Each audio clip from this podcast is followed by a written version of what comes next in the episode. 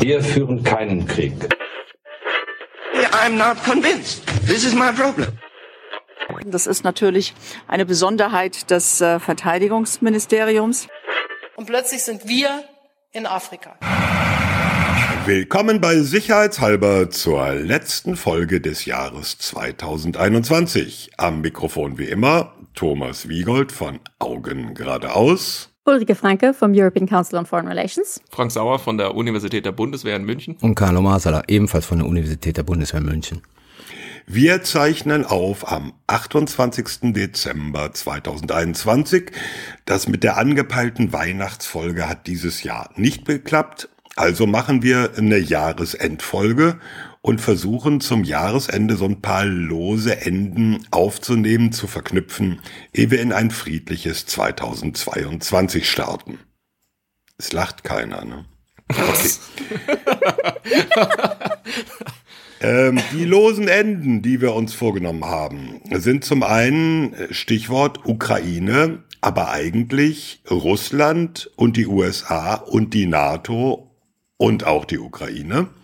Das andere Thema, FCAS, Future Combat Air System. Reden wir doch noch mal kurz drüber. Wie sieht das aus und brauchen wir das eigentlich? Und zwar das Deutsch-Französisch-Spanische. Ich sag gleich noch was zur Begriffsverwirrung. So, ja. Es wird immer schlimmer. Immer Die schlimmer. anderen heißen anders. Also wenn wir FCAS sagen, dann meinen wir das Original. Gericht. Deutschland, Frankreich und Spanien. Okay. Ukraine oder das, was wir eigentlich alle unter dem Stichwort Ukraine im, im Kopf haben in diesen Tagen. Es gibt eigentlich zwei parallele Stränge. Es gibt einen russischen Truppenaufmarsch, mehr oder weniger in der Nähe der Grenze zur Ukraine. Es gibt äh, harte Wortgefechte zwischen Russland und der ukrainischen Regierung. Es gibt aber auch und das macht das alles noch ein bisschen größer. Es gibt auch ein, ja, sagen wir Zerwürfnis, sagen wir Streit, sagen wir Auseinandersetzung zwischen Russland auf der einen und den USA und der NATO auf der anderen Seite. Und das zeigt eigentlich, ähm, Ukraine ist, wenn überhaupt, nur ein Puzzlesteinchen in dieser ganzen aktuellen Auseinandersetzung. Oder, Carlo? Ja, ich würde sagen, es geht letzten Endes geht es der Russischen Föderation darum, einen ähm, neuen europäischen Sicherheitsvertrag zu bekommen mit bestimmten Garantien und gleichzeitig auch dafür zu sorgen, dass die Amerikaner sich militärisch aus Europa weitestgehend zurückziehen müssen. Das wäre doch das Ende der NATO. Ja. Ich habe ein bisschen äh, überspitzt, äh, auf Augen geradeaus das so formuliert. Die russischen Vorschläge, die haben ja am 17. Dezember zwei Vertragsentwürfe vorgelegt, sind faktisch die Forderung nach einem Ende oder einer Selbstverzwergung der NATO. Das kann man durchaus so sehen. Wenn man diesen russischen Forderungen nachgeben würde, da, da hängt ja noch mehr da drin. Dann ist es das Ende letzten Endes der Helsinki-Schlussakte und der Charta von Paris. Musst du erklären, was das ist? Ja, das sind die zwei Dokumente. Also Helsinki-Schlussakte wurde 1975 von den Staaten der Warschauer Vertragsorganisation, der NATO und den äh, neutralen und nicht paktgebundenen Staaten in Europa unterzeichnet. Da ist unter anderem das souveräne Recht jedes Staates auf seine eigene Entwicklung auch außenpolitisch festgelegt. Charta von Paris, genau das gleiche. 1990 als Folge, auch im Rahmen der KSZE, als Folge sozusagen des Ende des Ost-West-Konflikts. Ähm, Und auch interessanterweise in der NATO-Russland-Grundakte hat die Russische Föderation 1997 mit unterzeichnet, dass es jedem Staat freigestellt ist, seine ähm, außen- und sicherheitspolitischen Bündnisse zu wählen. KSZE ist die Kooperation für Sicherheit und Zusammenhalt in Europa, heute OSZE, Organisation für Sicherheit. Genau. Und OSZE ist dann die Folgeorganisation, wo einfach nur das O für Organisation für Sicherheit und Zusammenarbeit in Europa Genau. steht. Und als die Russische Föderation in diesem vorgelegten Vertragsentwurf zwischen notabene den USA und der Russischen Föderation, also nicht zwischen der NATO und der Russischen Föderation, vorschlägt, ist letzten Endes ein Verzicht der NATO auf eine weitere Osterweiterung. Das widerspricht natürlich dem Recht von Staaten, souverän über ihre Bündnisse zu entscheiden, weil Ukraine, Georgien, keine Ahnung, wer in der Zukunft, hat ja das Recht zu entscheiden, ob es in die NATO will. Ob die NATO sie dann aufnimmt, ist was anderes, aber dafür gibt es ja einen bestimmten Prozess in der NATO.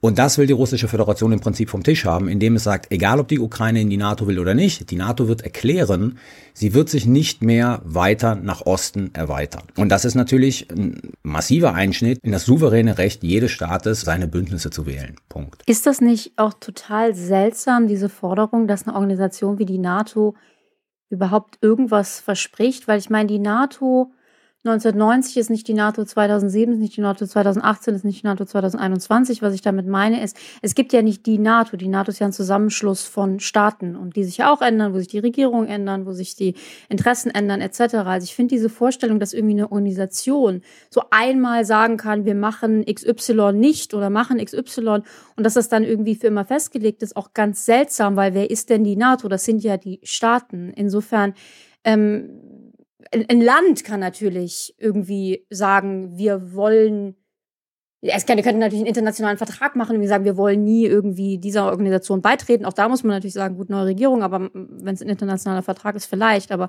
also so diese Idee, dass eine Organisation wie die NATO das überhaupt versprechen kann, ähm, finde ich einen, einen sehr seltsamen Ansatz. Schon mal ganz, ganz grundsätzlich irgendwie. Selber für die EU oder so. Ähm, und davon abgesehen ist natürlich klar, dass Länder immer versuchen können, Organisationen ähm, beizutreten. Und dann, Carlo, wie du sagst, gibt es ja einfach einen Prozess, genau wie bei der EU-Erweiterung. So, es kann ja jeder sagen, wir würden gerne und dann guckt man eben, was sind die Statuten, was muss man erfüllen, etc. Und das geht dann eben seine geregelten Gänge.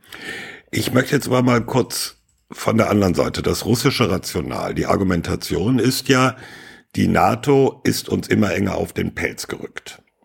Also die Länder, die einstmals unsere Verbündeten uns zugeordnet, wie auch immer man das nennen will, die baltischen Staaten, Polen, Bulgarien, Rumänien. Von uns besetzt die, teilweise, ne? So, die ja, Baltikum. Die ja. sind jetzt auf einmal auf der anderen Seite.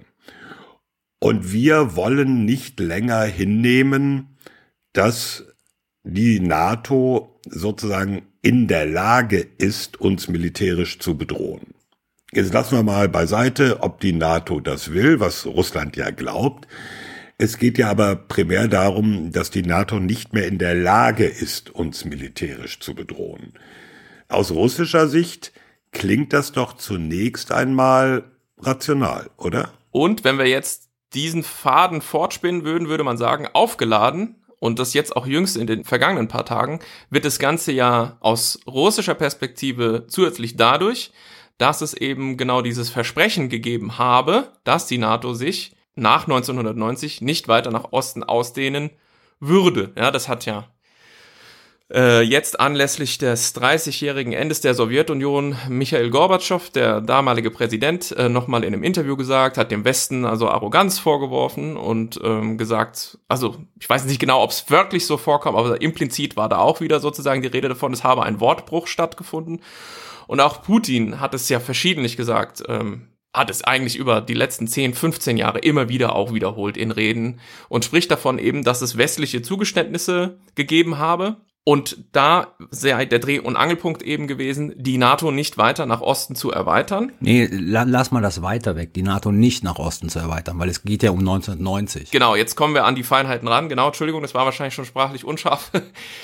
Und es, das hat alles damit zu tun, was Rike meinte, nämlich die Frage, welche historische Perspektive nimmt man ein? Versetzt man sich in die frühen 90er oder schaut man auf von heute auf draus? Und naja gut, wir kommen wahrscheinlich drauf. Jedenfalls gibt es also diesen Vorwurf dieses Wortbruchs. Und ähm, wenn man da ein bisschen tiefer gräbt, und das packen wir alles auch in die Shownotes, kann sich dann jeder selber raussuchen, findet man eben ähm, inzwischen freigegebene Dokumente, wo es beispielsweise einen Schriftwechsel gibt zwischen dem damaligen Außenminister Baker und Gorbatschow. Und da steht es unter anderem so drin. Also da steht drin, da ist das Thema, die NATO nicht zu erweitern im Zuge äh, der Wiedervereinigung Deutschlands. Das sind allerdings alles, ja, wie soll man das sagen, keine vertraglichen ähm, verbind verbindlichen äh, Absprachen oder ähnliches oder völkerrechtlich bindende Verträge, sondern das sind eben Memoranden, Schriftwechsel und wenn man mit den Beteiligten spricht, ja, man kann natürlich auch, und das wurde verschiedentlich gemacht, mit diesen Zeitzeugen sprechen, mit dem deutschen Außenminister Genscher, mit dem amerikanischen Außenminister Baker, mit Gorbatschow, mit dem britischen Außenminister Hurd um zu rekonstruieren, was wurde damals so gesprochen. Und ich glaube, da muss man der Quellenlage, wie sie historisch sich darstellt, äh, schon trauen es ist durchaus so, dass über dieses Thema gesprochen wurde. Damals 1990. Aber jetzt kommen die ganzen Einschränkungen, äh, von denen ich wahrscheinlich nicht mal alle zusammenkriege. Carlo nickt schon, der hat bestimmt noch ein paar mehr. Aber ich würde mal sagen, Einschränkung Nummer eins, diese Absprachen waren Absprachen im Vorfeld der eigentlichen Verhandlungen, die dann im 2 plus 4 Vertrag endeten, mit dem Deutschland wieder vereinigt wurde. Darf ich semantisch was sagen? Red nicht von Absprachen. Es waren Diskussionen. Ja, gut, genau. Absprach klingt auch schon wieder, als ob es einen verbindlichen genau. Charakter genau. gehabt, gehabt hätte. Man hat, glaube ich, wenn, wenn ich das so richtig interpretiere, vorgetastet, vorgefühlt. Was will die Gegenseite? Auf was ist man bereit, sich einzulassen? Wie weit muss man gehen? Wie weit kann man gehen? Wie weit will man gehen? So muss man das verstehen. Und genau, also Dreh- und Angelpunkt dann der eigentlichen Verhandlungen war der 2 plus 4 Vertrag, mit dem Deutschland wieder vereinigt wurde. Und da ist eigentlich äh, sozusagen nur mit Blick auf Deutschland diese gesamte NATO-Thematik geregelt. Und deswegen ist einer der eine der möglichen Auflösungen für diesen scheinbaren Widerspruch. Russland sagt, ihr wolltet doch die NATO nicht erweitern. Der Westen sagt, wir haben nie gesagt, wir würden die NATO nicht erweitern. Dass eben eigentlich diese Erweiterungsdiskussion sich aus der damaligen Perspektive vor 31 Jahren nur auf Deutschland bezogen hat und das über Polen oder gar Georgien und die Ukraine damals, dass davon keine Rede war. Warum? Das wird auch oft in der Diskussion unterschlagen. Na, weil damals ja der Warschauer Pakt noch existiert hat, 1990. Das heißt, diese ganzen Gespräche haben stattgefunden zu einem historischen Zeitpunkt, an dem die Sowjetunion der Gesprächspartner war. Ein Jahr später erst hat die Sowjetunion aufgehört zu existieren und damit wurden natürlich auch die Karten neu gemischt. Carlo. Carlo meldet sich ganz brav übrigens. Warte, dass er drangenommen wird. Was ist denn da los? Konzilianzoffensive 2022.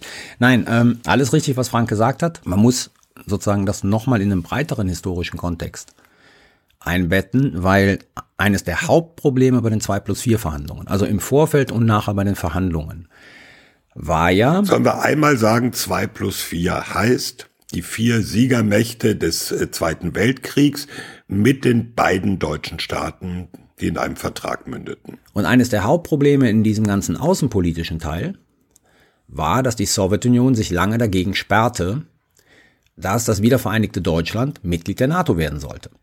Das war aber die Vorbedingung der Amerikaner, um die Wiedervereinigung der Bundesrepublik Deutschland zu unterstützen. Also wir reden hier in einem Kontext, in dem Gorbatschow und seine Leute lange Zeit sich dagegen gesperrt haben, dass das wiedervereinigte Deutschland Mitglied der NATO wird. Und die USA gesagt haben, ohne Mitgliedschaft der NATO keine Wiedervereinigung. Und in dem Kontext sind die ganzen Gespräche geführt worden. Bis dann halt die Sowjetunion ihre Position revidierte, das muss man auch mal sagen.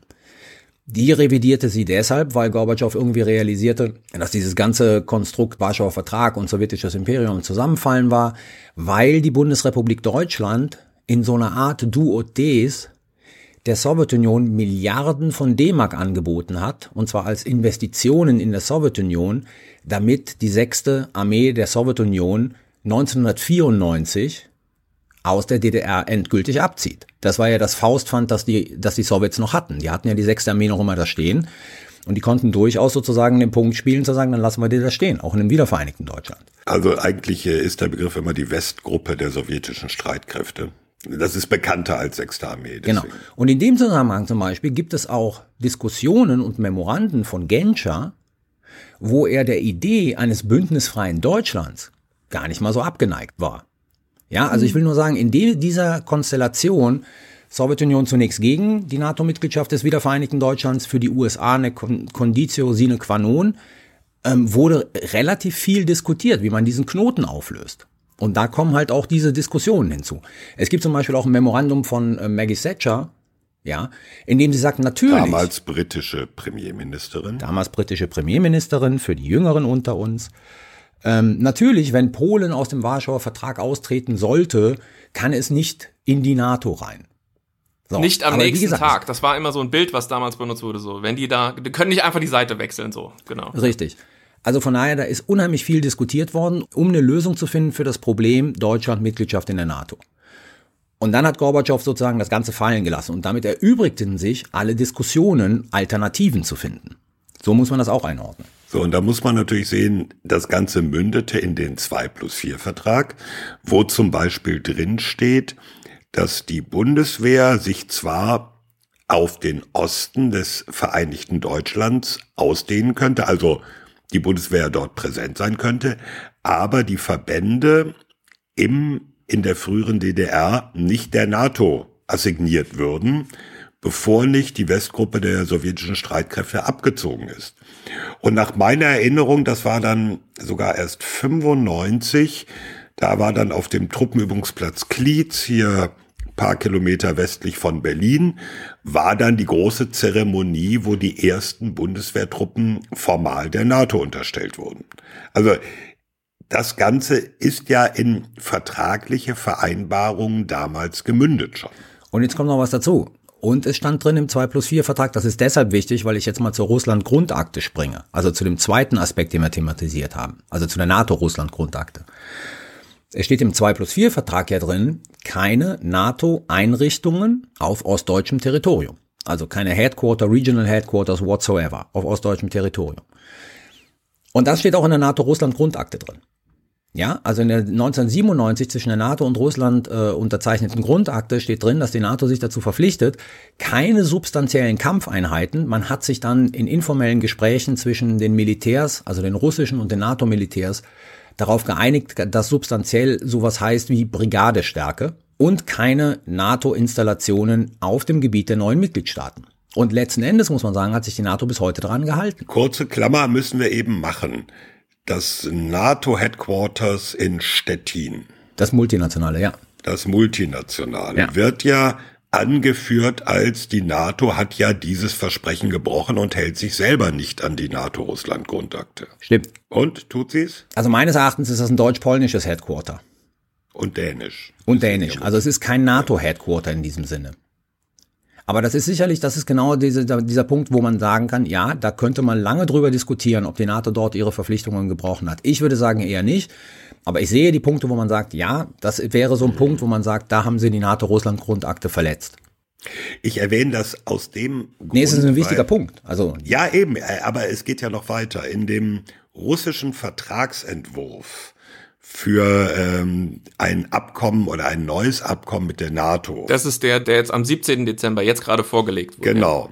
Jetzt dieser aktuelle, wo man sagen muss, da sind natürlich russische Maximalforderungen, steht zum Beispiel dieses Datum 1997 als Cut-off-Date drin, dass nämlich die äh, NATO-Mitglieder, die 1997 schon existierten, darauf auf die Stationierung jeglicher Truppen in den Ländern verzichten, die danach in die NATO eintraten.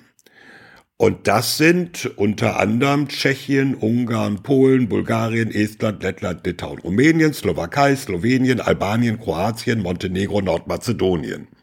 Mit anderen Worten, das sind 14 von 30 NATO-Mitgliedern.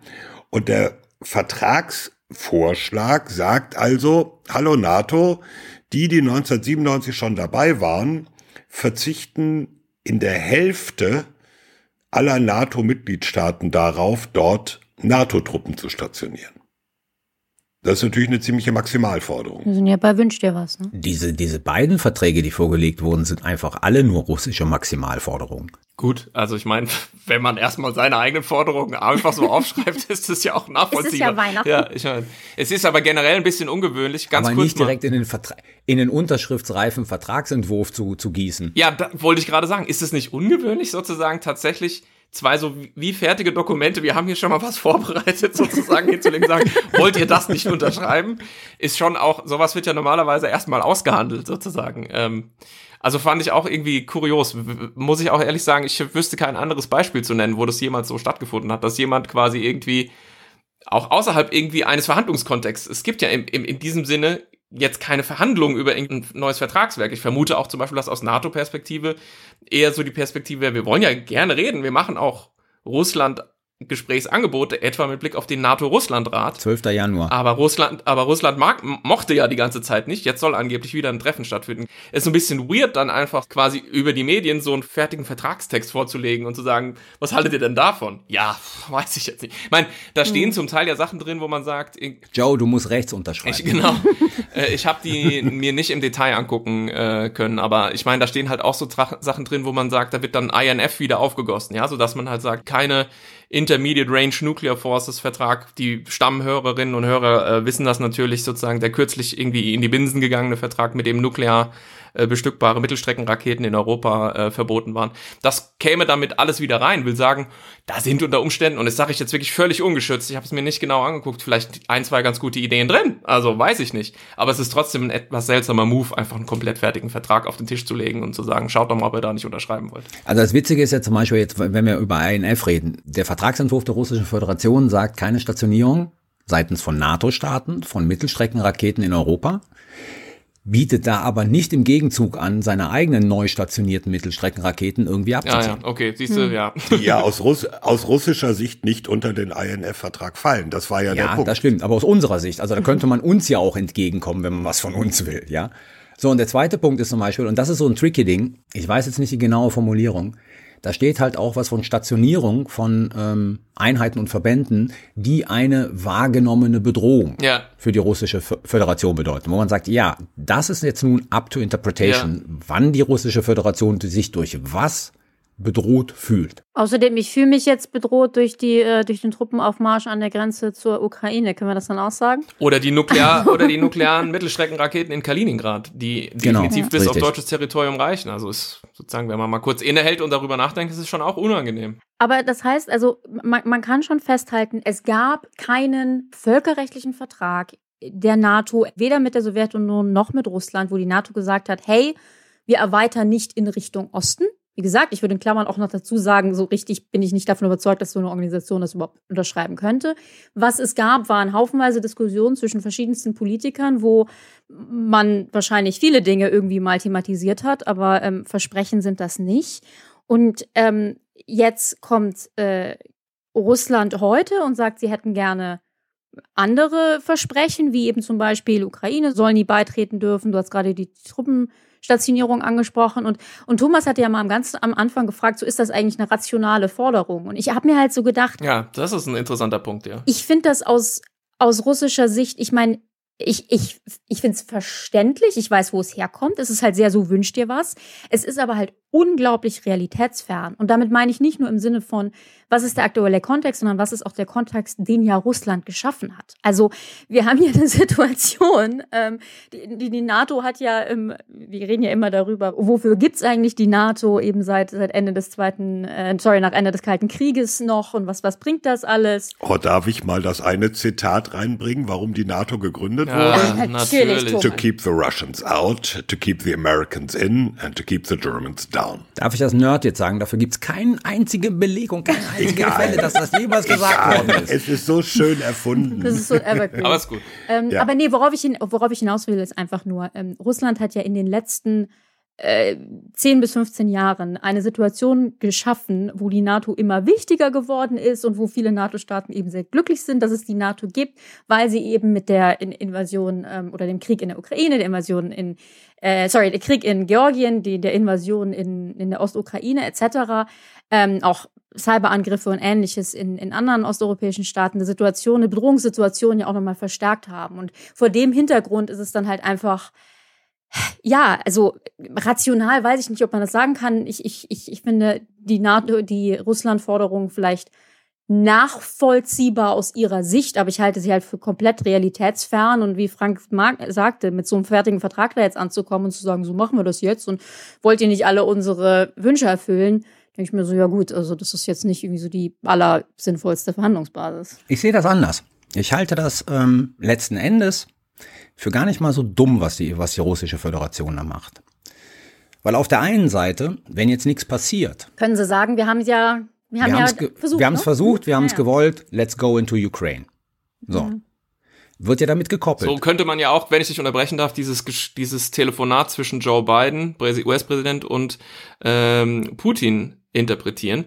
Die beiden haben sich irgendwie eine halbe Stunde irgendwie per Videokonferenz unterhalten und mehr oder weniger direkt danach kam Länger. Putin ja dann zwei, zwei Stunden, Stunden ähm, kam Putin ja dann so mit dem Statement, genau wie du es beschreibst. Ja, wir haben es probiert, es geht nicht so richtig voran und da hatte man auch schon so den Eindruck, oh, da ist schon sozusagen die nächste, der nächste Puzzlestein in diesem Puzzle, was die Legitimationsgrundlage dafür sein könnte, militärisch noch mehr zu tun, als nur 100.000 Leute an die ukrainische Grenze zu stellen als Drohkulisse, schon gelegt. Das fand ich auch, sagen wir mal, ähm, eher beunruhigend.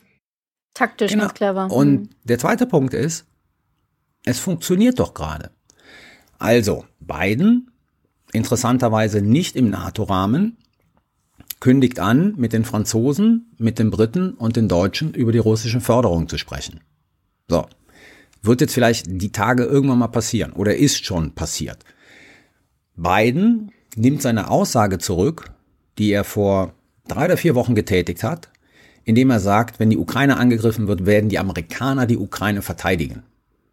Und sagt dann aber, nee, nee, so war das nicht gemeint, es werden keine amerikanische Soldaten in die Ukraine gehen. Also das heißt, wenn Verteidigung, dann nur über den NATO-Rahmen, da weißt du ganz genau, dass das nicht funktionieren wird. Die NATO beruft den NATO-Russland-Rat wieder ein. Gucken wir mal, ob die Russen daran teilnehmen am 12. Januar. 12. oder 14. Thomas? Zwölfter. Zwölfter. Soweit, äh, soweit bekannt, also so richtig äh, Ja. fest bestätigt ist es Okay. noch nicht. Das heißt also, die NATO-Mitgliedstaaten in ihrem Bestreben, diese Invasion der Russen in die Ukraine zu verhindern, falls die Russen das jemals planen sollten, Was wir nicht wissen. bewe bewegen sich schon.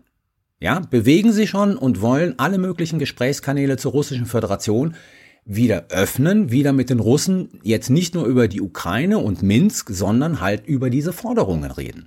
Also von daher so oder so relativ clever gemacht.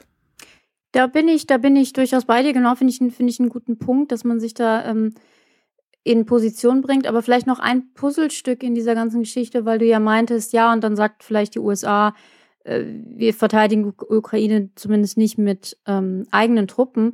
Es gab ja am No 10. ground November ne, diese US-Ukraine Charter on Strategic Partnership, die ähm, Blinken, also der amerikanische Außenminister, mit dem ukrainischen Außenminister ähm, unterschrieben haben.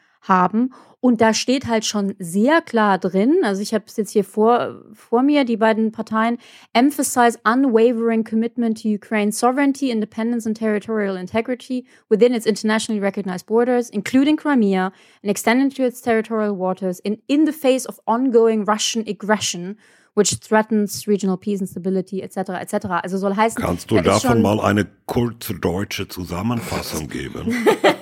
Kurz.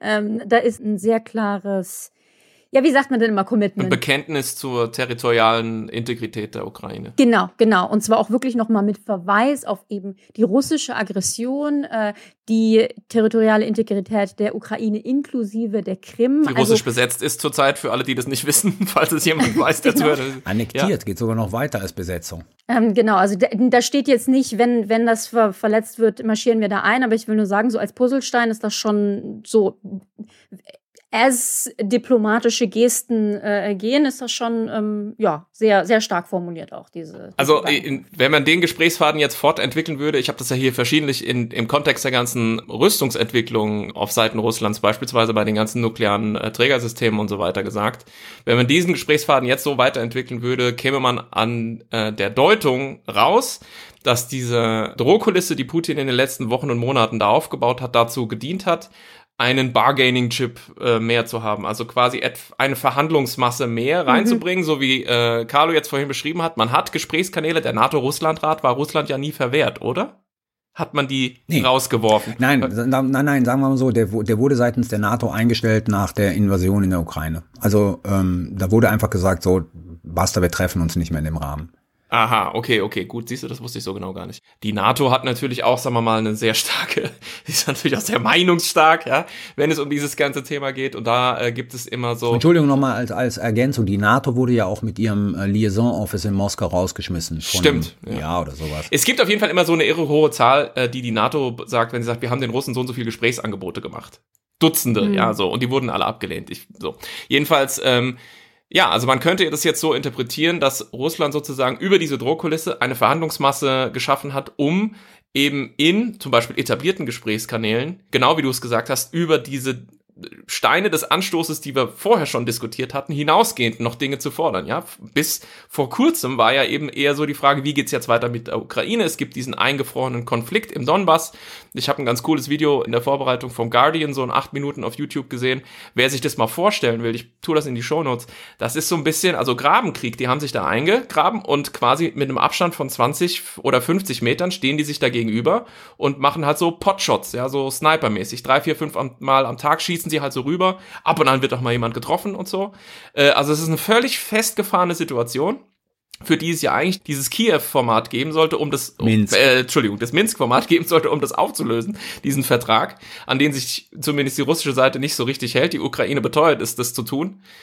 Äh, und das wäre ja im Prinzip das Gesprächsthema, aber das hat man quasi völlig ausgehebelt, weil man sagt, guck mal, da stehen aber 100.000 Leute. Wäre doch schlimm, wenn jetzt in der, in der Ukraine noch mehr passieren würde. Vielleicht müssen wir mal über viel weitergehende Sicherheitsgarantien äh, reden.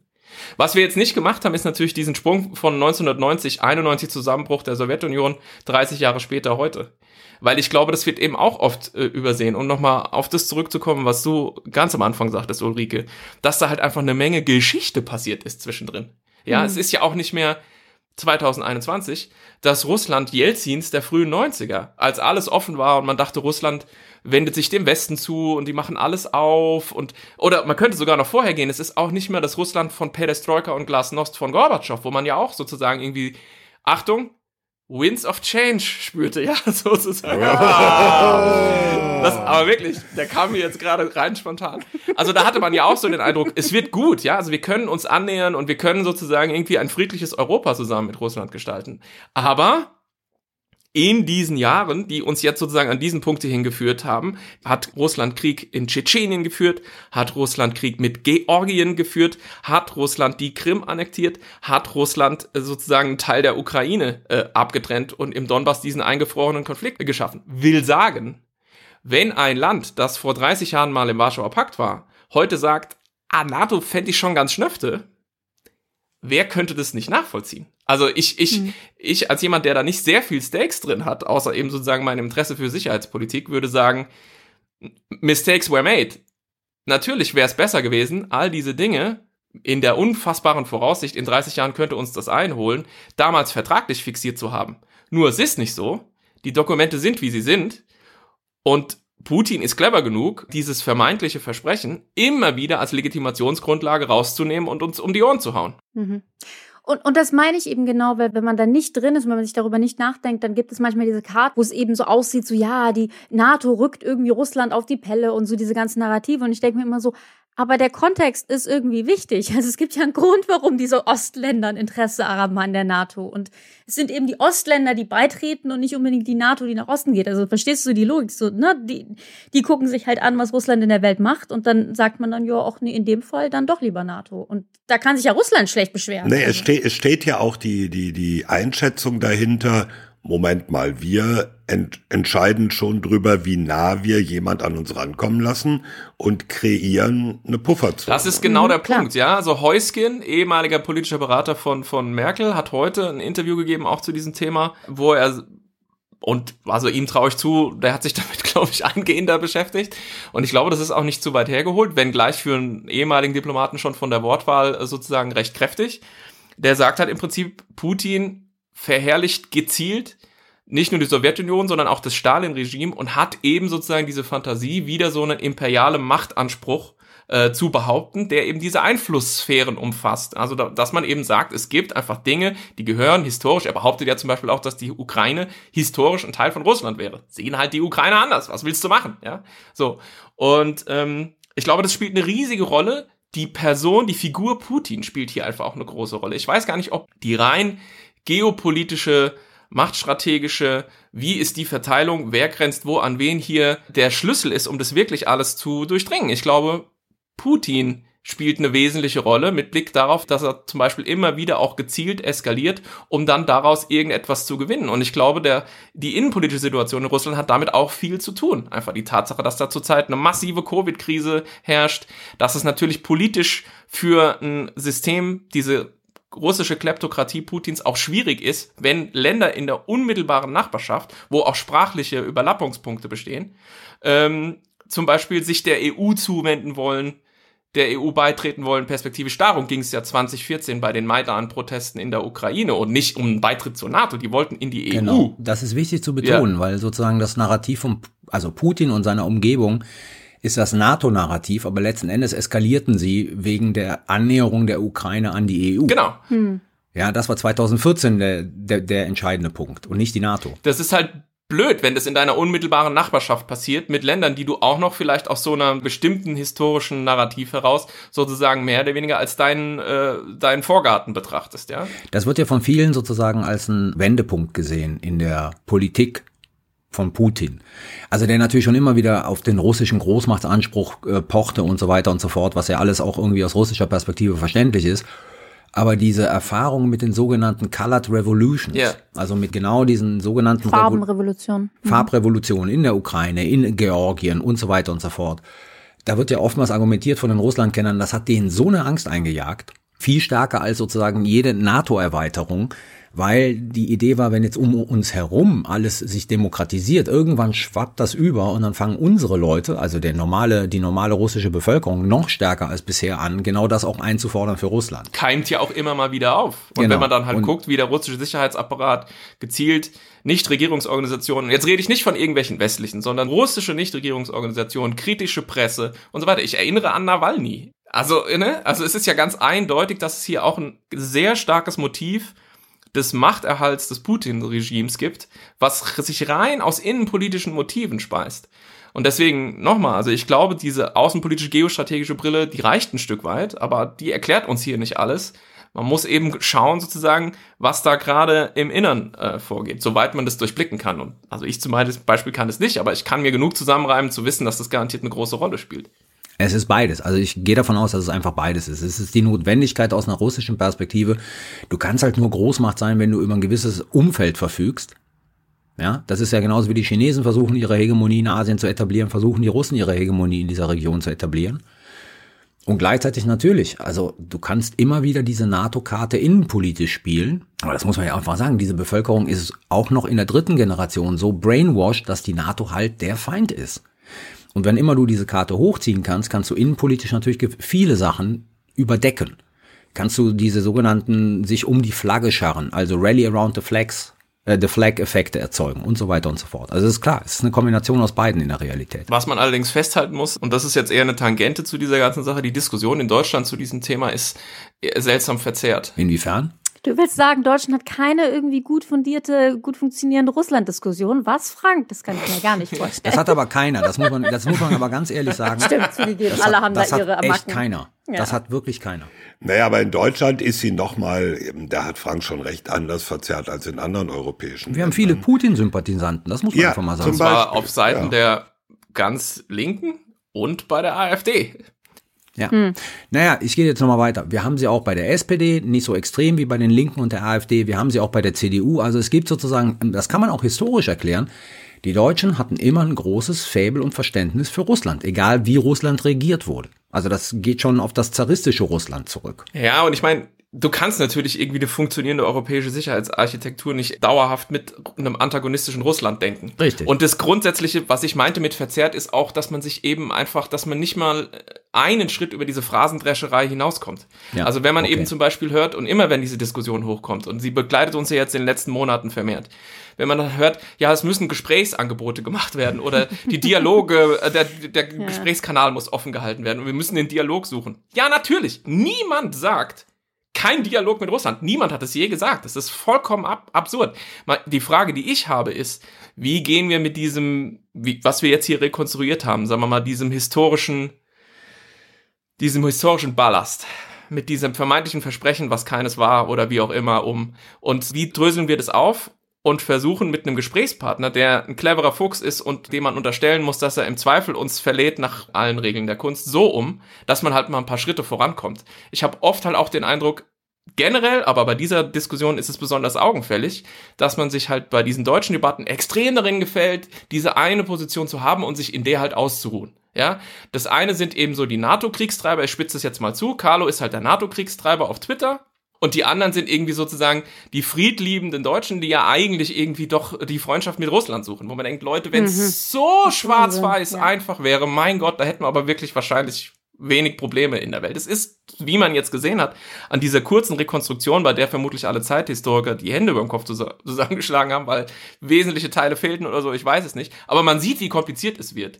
Welche Verträge schon existieren, was schwarz auf weiß steht, was nicht schwarz auf weiß steht, aber so quasi so zumindest mit im Raum ist und so weiter und so fort. Und das nervt mich halt schon so ein bisschen, deswegen, also bei diesen ganzen Twitter-Debatten. Das war ja jetzt zum Beispiel auch auf Twitter ein Riesenthema in den letzten paar Tagen, wegen Ende Sowjetunion oder Jahrestag, 30. Äh, 30. Jahrestag. Also es ist unerträgliche Grütze zum Teil, sage ich jetzt einfach mal, die da verbreitet wird. Das wäre ja eigentlich schon ein ganz fantastisches Schlusswort zu diesem Thema. Ich möchte nur ganz kurz wenn Rike Stichwort. nicht noch was zu sagen wenn hätte. ich nicht noch was sagen will. Nein, einfach nur, weil Stichwort Hände über den Kopf zusammenschlagen. Ich möchte nur einen Aspekt der Vollständigkeit halber einbringen, weil sonst, glaube ich, Russlandkenner sich bei uns beschweren. Und zwar haben wir jetzt vielleicht ein bisschen zu sehr zusammengeschmissen die russische oder auch Putins Wunsch nach einer Einflusszone und nach einer Pufferzone und die Ukraine-Frage. Und ich sage das deswegen, weil in meinem Verständnis, und ich sage das jetzt einfach als jemand, die Bücher über Russland liest und sonst jetzt nicht mehr Expertin ist, aber nach meinem Verständnis gibt es schon auch in der russischen Psyche, im russischen Verständnis einen Unterschied zwischen Ukraine und all den anderen Ländern irgendwie an der russischen Grenze, als dass Ukraine wirklich von vielen, und zwar nicht nur von Putin, sondern auch wirklich von Russen als ja doch ziemlich inhärenter Teil von Russland gesehen wird. Das sehen viele Ukrainer nicht so, versteht mich nicht falsch, aber ich befürchte, dass diese Ukraine-Frage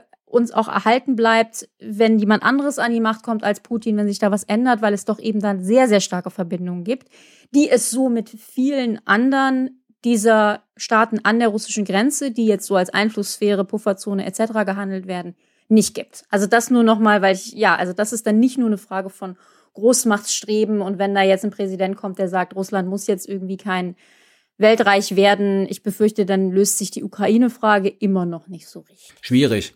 Schwierig, schwierig. Das war mein Schluss. Auch wenn das fast ein Schlusswort wäre. Er kommt jetzt äh, nochmal. Nein, ich will nur ganz kurz sagen, ähm, kurzer Blick nach vorne. Was erwartet uns jetzt in den ersten Wochen des neuen Jahres? Also, es wird vermutlich, ganz sicher wissen wir es nicht, ein Treffen des NATO-Russlandsrats geben. Es wird Gespräche auf verschiedenen Ebenen zwischen verschiedenen Akteuren geben. Unter anderem wird der deutsche Sicherheitsberater, heißt das Sicherheitsberater, der Jens Plötner oder wie, wie ist der offizielle Titel? Wir nennen ihn immer, aber letzten Endes ist es der Leiter der Abteilung was 200. Okay, das klingt ja jetzt nicht so ein, gut. Ein, ein, ein Abteilungsleiter im Kanzleramt. Nein, also sagen wir schon mal, der deutsche Sicherheitsberater, der neue, Jens Blödner, wird mit seinem russischen Gegenüber reden. Es wird, ja, sicherlich auch zwischen den USA und Russland direkte Gespräche auf verschiedenen diplomatischen Ebenen geben. So, und das Ganze wird überschattet von der Einschätzung, die ja aus den USA teilweise kommt, und wir sehen im Januar eine militärische Aktion Russlands in der Ukraine. Moment, was sozusagen- hast du das jetzt vorausgesagt oder hast du Nee. gesagt, das hängt davon Nein. ab? Nee, das ist, das ist die Annahme, die viele in den, die viele Dienste in den USA sozusagen über die, also in die Öffentlichkeit rausbringen. Ah ja, okay. Genau. Ist ein Szenario. Und kann mir das mal jemand So. auseinandernehmen? Was wäre sozusagen dann zu gewinnen? Mit dieser Eskalation. Also angenommen, es setzen sich da von diesen 100.000 plus X äh, sozusagen Soldatinnen und Soldaten, da stehen Panzer, da steht Artillerie, da steht gepanzerte Fahrzeuge, also sozusagen Infanterie, Infantry Fighting Vehicles, wie sagt man auf Deutsch? Schützenpanzer. Ähm, so angenommen, die setzen sich in Bewegung und die haben irgendwie eine Distanz zur ukrainischen Grenze von was? 20, 30 Kilometer sind das, ne?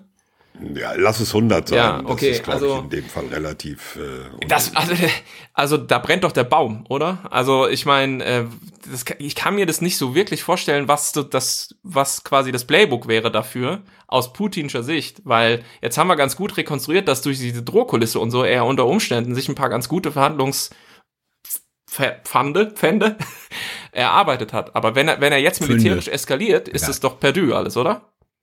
Was ist die Logik?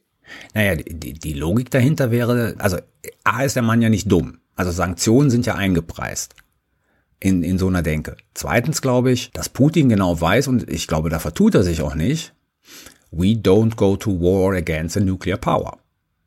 Also wir werden viel Thoughts and Prayers machen, vielleicht vorher sozusagen noch dafür sorgen, dass jede Menge panzerbrechende Waffen da reinkommen. Aber da wird sich ja kein NATO-Staat aktiv engagieren. Die NATO sowieso nicht aktiv engagieren. Das heißt, so eine Art Worst-Case-Szenario. Von der Ja. Ja. von der Annahme kann er ausgehen.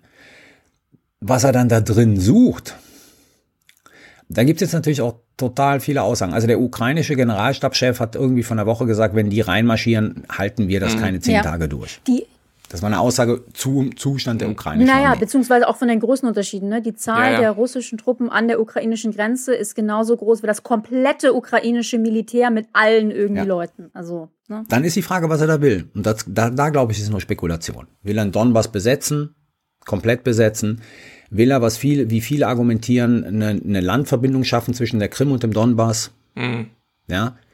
Also, das ist dann bare Spekulation. Aber es gibt gute Gründe, deswegen habe ich ja gerade eben auch gesagt, mit diesem Vertragsentwurf, ne? Also, der kriegt ja zwei Sachen. Der kann ja sagen, naja, die wollen nicht auf unsere Forderungen eingehen.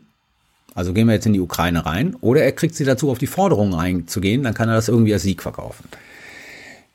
Militärisch macht es schon Sinn, diesen Konflikt aus seiner Sicht ein für alle Mal zu seinen Gunsten zu lösen. Und das Ganze kann nur unter der Annahme passieren, es wird keiner der Ukraine aktiv zur Hilfe eilen. Und ich glaube, da hat er recht. Ich finde das gut, wie optimistisch Carlo immer ist, ja. Also es gibt Berichte aus New York Times und Washington Post, glaube ich, beide. Die sagen, es gibt schon Gespräche zwischen, ich weiß nicht, den USA und anderen Staaten ähm, über die Modalitäten, Russland aus dem SWIFT rauszuschmeißen. Ja, ja. SWIFT ist das Bankensystem, ja. Genau. Sollte Russland in die Ukraine einmarschieren. Inwieweit das sozusagen die, die Nuklearwaffe ist, die wir haben, um Ja. ihm davon abzuhalten, ist eine offene Frage. Kann ich nicht beantworten. Das wäre natürlich der, ich meine, das ist die größte anzunehmende Sanktion, über die der Westen mit Blick Ja. auf Russland verfügt. Andere Leute sagen, ja gut, dann wird sich Ja. das Geld andere Wege suchen. Die Idee dahinter ist, du bezeichnest es als nukleare Option, weil eben der Ausschluss aus dem internationalen Bankensystem für das Putin-Regime und die Oligarchen und so weiter eben doch ein herber Nackenschlag wäre, weil klar, deren Ziel ist natürlich, wir kennen ja auch die Nawalny-Berichte über die schönen Paläste von Putin am Schwarzen Meer und so, das baut sich ja nicht nur mit gutem Willen, da braucht man auch ein bisschen Cash für, ja. Und ähm, deswegen gilt es sozusagen als eine starke Sanktion. Allerdings muss man sagen, der Einwand dagegen ist, dass man sagt, es trifft halt auch die Zivilbevölkerung, die russische, pretty hard. Also es ist jetzt Klar. keine gezielte Sanktion, mit der man sagt, damit quasi machen wir dem Regime Kosten ähm, und be bewirken unter Umständen irgendwas, sondern es ist quasi eine flächendeckte Sanktion gegen den russischen Staat mit allen Wir schneiden Russland vom internationalen Zahlungsverkehr ab. Gar, gar eine Weaponization des internationalen Finanzsystems. So, ich bin raus. Tschüss. Oh ja, da sollten wir mal reden. Ähm, an dieser Stelle entschuldigen wir uns jetzt schon mal bei den ganzen Joggerinnen und Joggern unter unseren Hörern, die jetzt nämlich denken, uff, jetzt habe ich meine Runde durch, aber die sind immer noch nicht fertig Ach, mit Chris, Labern. hier Weihnachtsplätzchen abtrainieren und Ja, so. genau. Das ist für den Naja, geh. Ich muss noch Betten weiter aufbauen. Ich wäre, wäre sehr darum froh, wenn wir das zweite Thema äh, kürzer halten. Die ist ja auch beim Neujahrsputz hörbar, die Folge zum Beispiel. Und der kann ja gerne mal ein bisschen dauern. Jetzt, jetzt also an der Smartwatch äh, den Knopf drücken für Runde zwei äh, und die gleiche Runde nochmal laufen. Oder? Okay. Wir wollten reden über FCAS. Juhu. Future Combat Air System. Rika hat schon angesprochen. Wir meinen das Projekt, was Deutschland und Frankreich gestartet haben, inzwischen Spanien dazugenommen haben. Wir meinen nicht über das fast gleichnamige Future Combat Air System, was Großbritannien zusammen mit Italien und Schweden, glaube ich, ne? Genau. oder fehlt da noch jemand, gestartet hat, ähm, was die, glaube ich, auch FCAS nennen, äh, aber was eigentlich unter Tempest immer firmiert. So, das andere nennen die Franzosen SCAF. Wie heißt SCAF? Système de combat aérien du futur, glaube ich. Ja. They got it backwards. Die- Wie, wie bei allem. Die NATO ist ja auch OTAN. Ja, genau. alle einfach verkehrt rum. Dann einfach mal auch da zum Jahresende der kurze Stand, äh, ja, ein 100 Milliarden Euro Projekt, so heißt es immer, das äh, bis 2040, also noch in knapp 20 Jahren entwickelt sein soll, was aber, naja, man weiß es nicht. Stottert's? Stottert's nicht? Naja, also ähm, politisch stottern ja multinationale Projekte, glaube ich, immer. das ist ja so ein Ich bisschen denke der, nie. der Ich denke Normalfall. nie. Ja, oder nie, genau. Entweder ist alles Weil ganz rosa oder sie stottern immer, je nachdem, von welcher Seite man drauf guckt. Äh, ich glaube, da äh, ja, haben wir auch immer mal wieder drüber gesprochen. Es geht aber doch zumindest vorwärts. Disclaimer, Rike. Disclaimer. Ach so, Ja. wir müssen, wir müssen sagen, dass wir von Airbus gekauft sind und all so ein Krempel, Ja. ne? Ah ja, okay, also Rike und Frank, ihr seid auf der Payroll der Rüstungsindustrie. Ach ja, Nicht. wenn es verstanden? denn so wäre. Nein. Nicht. Ähm, genau, ganz kurz. Wir hatten ja auch schon mal über FCAS gesprochen. Bei der Live-Folge. Bei der Live-Folge. Fast zwei Jahre her, ja, kurz bevor die Pandemie zuschlug, ja. Genau, also es geht um Folgendes. Äh, Frank und ich sind beide Teil äh, der Arbeitsgruppe Technikverantwortung. Das ist eine ja, Arbeitsgruppe, wirklich, ich würde das beschreiben als nettes Zusammenkommen von so etwa 20 Leuten, ähm, die Airbus in der Tat organisiert. Das sind ja so im Schnitt zwei Treffen pro Jahr, wo sich eine Gruppe von Experten, die sich aus dem akademischen Bereich, dem Think Tank-Bereich. Es gibt auch Vertreter der Bundeswehr und dann eben von Airbus, sowohl von quasi mehr so, ja, nennen wir es mal der politischen Seite, als auch Ingenieure, wo die sich Auch zusammensetzen. Ähm, zivilgesellschaftliche Akteure, auch politische Stiftungen. Eine Romanautorin ist dabei, also es ist relativ bunt gemischt, ja. Genau, und es geht eben, wie der Titel sagt, um Technikverantwortung. Also es ist, es ist zum FCAS-Projekt, aber es geht spezifisch um diese Fragen, die wir ja auch hier im Podcast immer mal wieder diskutieren, nämlich wie viel künstliche Intelligenz könnte in so einem System stecken? Was sind denn die Probleme da? Moralische Genau. Natur, ethische Natur, politische Natur. Also es ist, würde ich jetzt Ja. sagen, einfach ein offener Gesprächskreis. Ähm, ist jetzt auch nicht irgendwie geheim. Ganz wichtig, wir sind auch nicht bezahlt. Ähm, das Einzige, was irgendwie erstattet wird, sind Unkosten, wenn man da hinreist. Was nicht ähm, stattfindet, weil das alles online ist seit zwei Jahren, ja. Genau, genau. Und ähm, ja, also, also zumindest ich kann von mir sagen, ich bin da vor allen Dingen mit drin, weil ich die Diskussion interessant finde, weil ich das grundsätzlich einen ganz guten Ansatz finde, weil es natürlich auch eine Möglichkeit ist, die letzten Informationen zu, was wird gerade irgendwie gedacht, wie wird FCAS gedacht, was soll das eigentlich sein, äh, besprochen wird. Und ja, das ist auch nicht geheim, da gibt es dann auch immer mal wieder Veröffentlichungen, worüber da gesprochen wird, wenn jetzt auch die Sitzungen irgendwie nicht äh, live übertragen werden. Das wäre auch nicht spannend genug, glaube ich, für, die, für den Rest der Welt. Aber genau an dem Punkt, also nicht bei eurer äh, Korruptheit, sondern ähm, bei dem inhaltlichen Punkt möchte ich jetzt mal einhaken. Äh, du hast ja gesagt, diese, diese ethischen Dinge. Es gibt ja ein, glaube ich, in der öffentlichen Wahrnehmung ein ganz großes Missverständnis, nämlich das Missverständnis, hier wird das neueste, schicke, schönste, schnellste, tollste Kampfflugzeug der nächsten oder übernächsten Generation entwickelt. Und das ist es ja vielleicht auch, aber das ist es eben nicht alleine, sondern ähm, nicht umsonst heißt es ja Future Combat Air Ja. System und nicht Future Combat schönes neues Flugzeug. Future Combat Airplane. Genau, F-Cup. Äh, und ich glaube, da liegt auch einer der Knackpunkte in dem, wollen wir es nicht beschönigen, es gibt ja auf politischer, aber sicherlich auch auf Industrieseite unterschiedliche Ansätze in Deutschland und in Frankreich. Um das mal runter zu zoomen, die Debatte, auch wenn man Airbus sieht oder wenn man die IG Metall in Bayern sieht, vermittelt manchmal den Eindruck, wir bauen das nächste Flugzeug und nicht wir bauen dieses komplette System. Ja.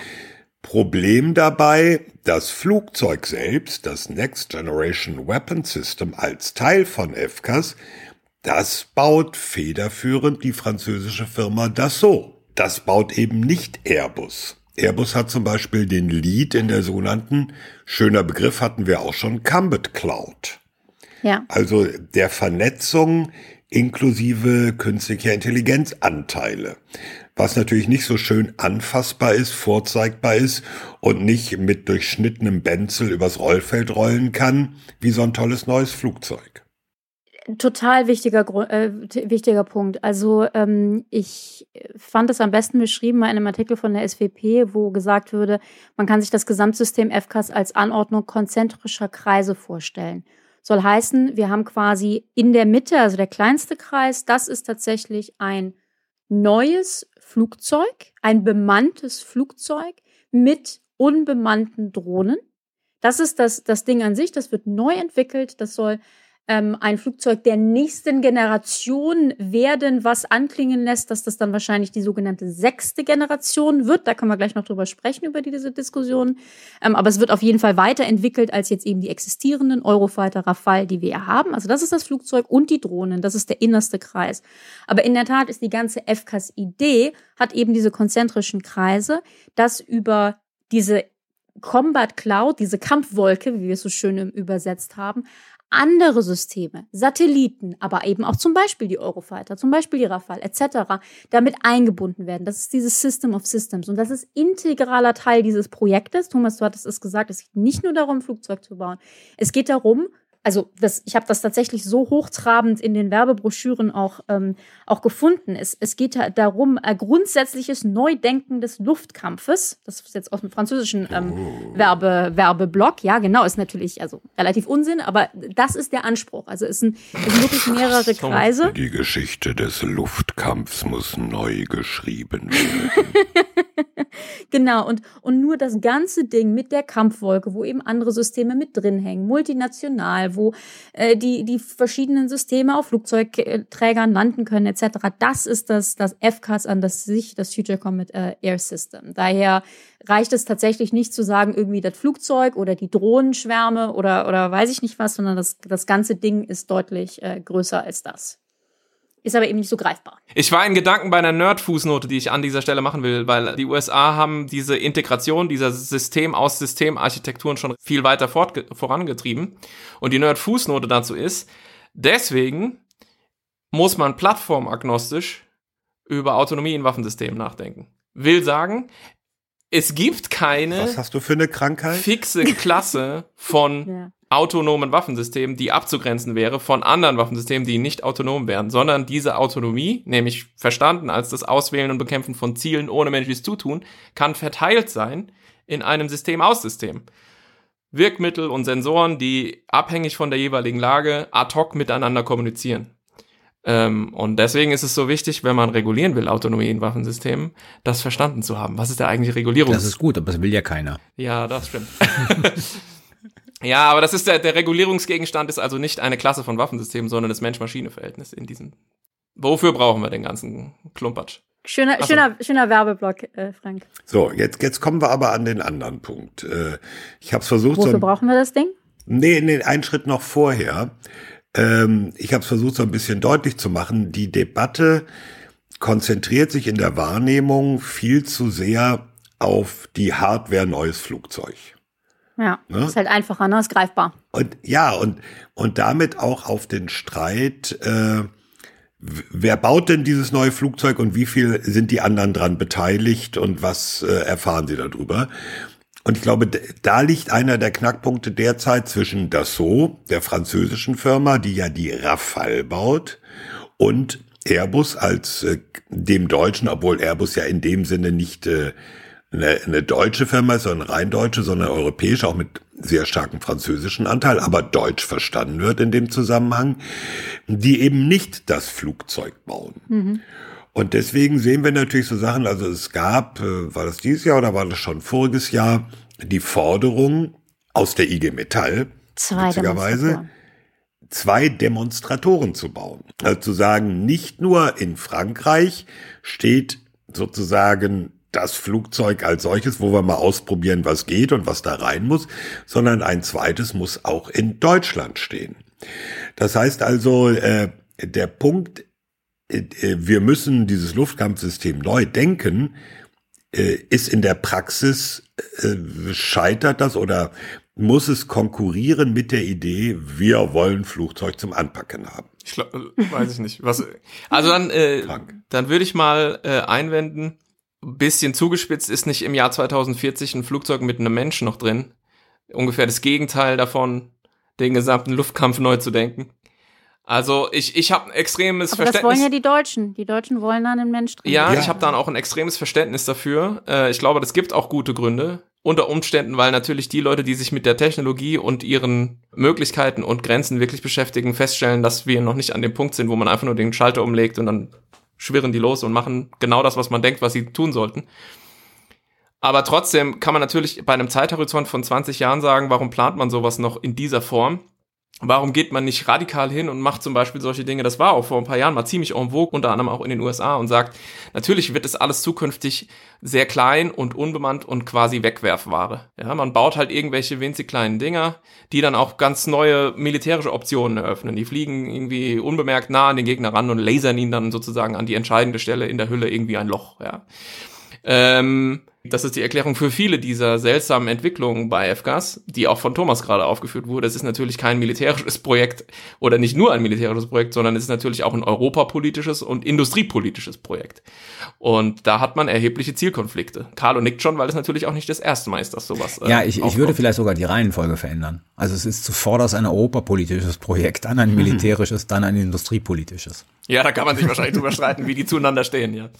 Und, ich und würde ich, sogar sagen, es ist ein europapolitisches, ein industriepolitisches und eventuell auch ein militärisches Projekt. Und ich würde sagen, da gibt es Unterschiede zwischen, wie das in Deutschland und Frankreich gesehen wird, weil für Deutschland habt ihr recht, in Frankreich würde ich sagen, ist es noch viel mehr ein militärisches und industriepolitisches und dann. Ich sage, es ist ein gleichschädliges Dreieck. Das würde ich, das würde ich allerdings echt extrem bezweifeln. Nicht nur, also nicht wegen dem Blick auf FCAS, aber wegen, wegen sozusagen mit Blick auf das, was die Franzosen in der Vergangenheit multinational gemacht haben in ihrer Rüstungskooperation. Das war immer primär European driven. Und zwar nämlich mit dem, ja. mit dem Blick von den USA unabhängiger zu werden. Okay, das ist, der Punkt ist wichtig, ja. Okay, äh, der Punkt ist, wir hatten ja schon auch in früheren Folgen immer mal wieder so über die politische Komponente gesprochen. Deswegen, wo ich gerne hinwollen würde, ist die Frage, wofür brauchen wir denn jetzt dieses Flugzeug und diesen ganzen Verbund und diese Drohnen und diese Combat Cloud? Und vielleicht können wir da so rangehen, dass wir uns erstmal angucken, was soll es denn können? Was wissen wir denn aktuell? Weil eine Herausforderung ist auch so ein bisschen, es soll 2040 fliegen. Ähm, oder beziehungsweise soll, 2027 wollen wir einen, einen Demonstrator haben, da fliegt schon was, aber 2040 soll das ganze Ding einsatzfähig sein. Und ich finde das ganze ja, System heilen. Ne? Genau, das also ganze System. Eben nicht nur das Flugzeug. Absolut richtig. Und ich finde ja, dafür sind viele von den Elementen noch so ein bisschen vage. Aber ich kann ja mal euch erzählen, was ich so zusammengetrieben, äh, getragen habe. Also erstmal Punkt Nummer eins. Das nennt sich ja ein Flugzeug der nächsten Generation. Ne? Also ein Teil, das Flugzeug an sich heißt eben Next Generation irgendwie Aircraft oder was. Da ist erstmal die Frage. Next Weapon System. Ja. Next Generation Weapon System, genau. Da ist erstmal die Frage, was sind denn eigentlich diese Generationen und worüber reden wir hier? Also, es gibt, und das ist nicht. Also, als Richthofen, 1917. das ist nicht so klar definiert, wenn man jetzt denken könnte. Nee. Aber grob gesprochen ist aktuell so die Diskussion, dass die modernsten Flugzeuge, die heute fliegen, das wäre eigentlich vor allen Dingen die amerikanische F-35, dass das Flugzeuge der sogenannten fünften Generation sind. Ähm, das fängt, die Generation 1 fängt irgendwie schon mit frühen Strahlantrieben an, also ne, wirklich. nicht Richthofen. Ja, so in etwa. Dann nee, nee, äh, Thomas, es geht bei Weltkrieg 2 geht's los. Es geht mit Me 262 Das ist so richtig. Me 262 gesagt, ja. ist äh, in der Tat so ja. die erste Generation. Dann Generation 2 ist dann so die MiG 15, einfaches Radar. Generation 3, da geht's dann um Überschallflug, F4, MiG 21. Äh, Generation 4, und jetzt wird's halt interessant, weil das ist ähm, more recent. Generation 4 ist dann so äh, hier Puls, Doppler, Radar, Shootdown-Fähigkeiten, also MiG-29, F-16. Der Eurofighter und ihrer Fall, also die aktuell modernsten europäischen Flugzeuge, werden in der Regel eingeordnet mehr so bei 4 plus, also nicht 5. Und 5 aktuell das aller irgendwie modernste, tollste, F-35, F-22, die Amerikaner. Da geht es dann um Tarnkappenfähigkeit, Super Cruise, was denn Super Cruise? Besonders schnell? Irre schnell. Irre schnell. Super Cruise im Todesstern. Nein, Super ja. Cruise ist ohne Nachbrenner überschallschnell, wenn ich mich nicht sehr täusche. Ja. Fantastisch. Und Vernetzung. So, sprich, jetzt kommt theoretisch die sechste Generation und da ist jetzt schon die Frage, wird das Flugzeug innerhalb von FCAS wird das sechste Generation. Da ist insofern ein Fragezeichen dran, als ich habe es eben anklingen lassen. Die aktuellen europäischen Flugzeuge, die wir haben, sind eigentlich eher 4 plus. Sprich, wenn der Anspruch ist von Europa, wir wollen sechste Generation, dann überspringen sie quasi Generation 5 und das ist vor allen Dingen eine Herausforderung, was die Tarnkappentechnik angeht. Auch noch viele andere Sachen, aber das ist schon mal so die große Herausforderung. Agilität. Next Generation kann natürlich auch im europäischen Kontext einfach verstanden werden als ja die nächste europäische Generation und dann ist das eher so 5. Aber ich wollte das nur mal so reingeworfen haben, dass die Leute so ein bisschen eine Idee haben, wenn es um diese Generationen geht, wo kommt das eigentlich her, ähm, wie definiert sich das? So, so, jetzt, jetzt kommen wir aber an, an einen kritischen Punkt, nämlich bei dieser Generationenbezeichnung. Äh, ja, äh, F-35 als fünfte Generation, nicht nur wegen Stealth-Fähigkeiten, sondern auch wegen der Vernetzung. Mhm. Und damit stellt sich natürlich die Frage, ist die sechste Generation noch mehr Vernetzung im Flieger? Oder muss man nicht sagen, der Flieger selbst ist, naja, Frank hat gesagt, ne, wir, wir reden vielleicht auch eher langfristig über Wegwerfartikel. Ja. Nee, tun wir nicht. Aber hätte man tun können, wenn man eine wirklich neue, radikale Lösung. Und ist nicht sechste Generation eigentlich, ja, die ganze Vernetzung, die ganze Intelligenz ist halt im System und nicht in einem Stück Hardware. Das ist interessant insofern, als dass der Schritt von der fünften zur sechsten Generation, so nach der US Air Force, glaube ich, geht von Vernetzung, fünfte Generation, zu Teaming, Manned-Unmanned Teaming in der sechsten Generation. Im Übrigen auch sechste Generation optional bemannt. Ne? Also das geht genau Ja. in die Richtung. Wie gesagt, ne, diese, diese Unterschiede sind wirklich nicht clear-cut. Ja, dann sind wir bei dieser The Thematik mit den Buzzwords äh, Optionally Piloted Aircraft, Loyal Wingman, Manned Unmanned Teaming. Und mir scheint so ein bisschen, da kommen wir auch an diesen, diesen Kernstreit Deutsch-Französisch, weil das so sagt, wir bauen das geile neue Flugzeug. Und das ist für uns unsere Top-Priorität. Und ähm, nicht so sehr dieses ganze vernetzte Ding.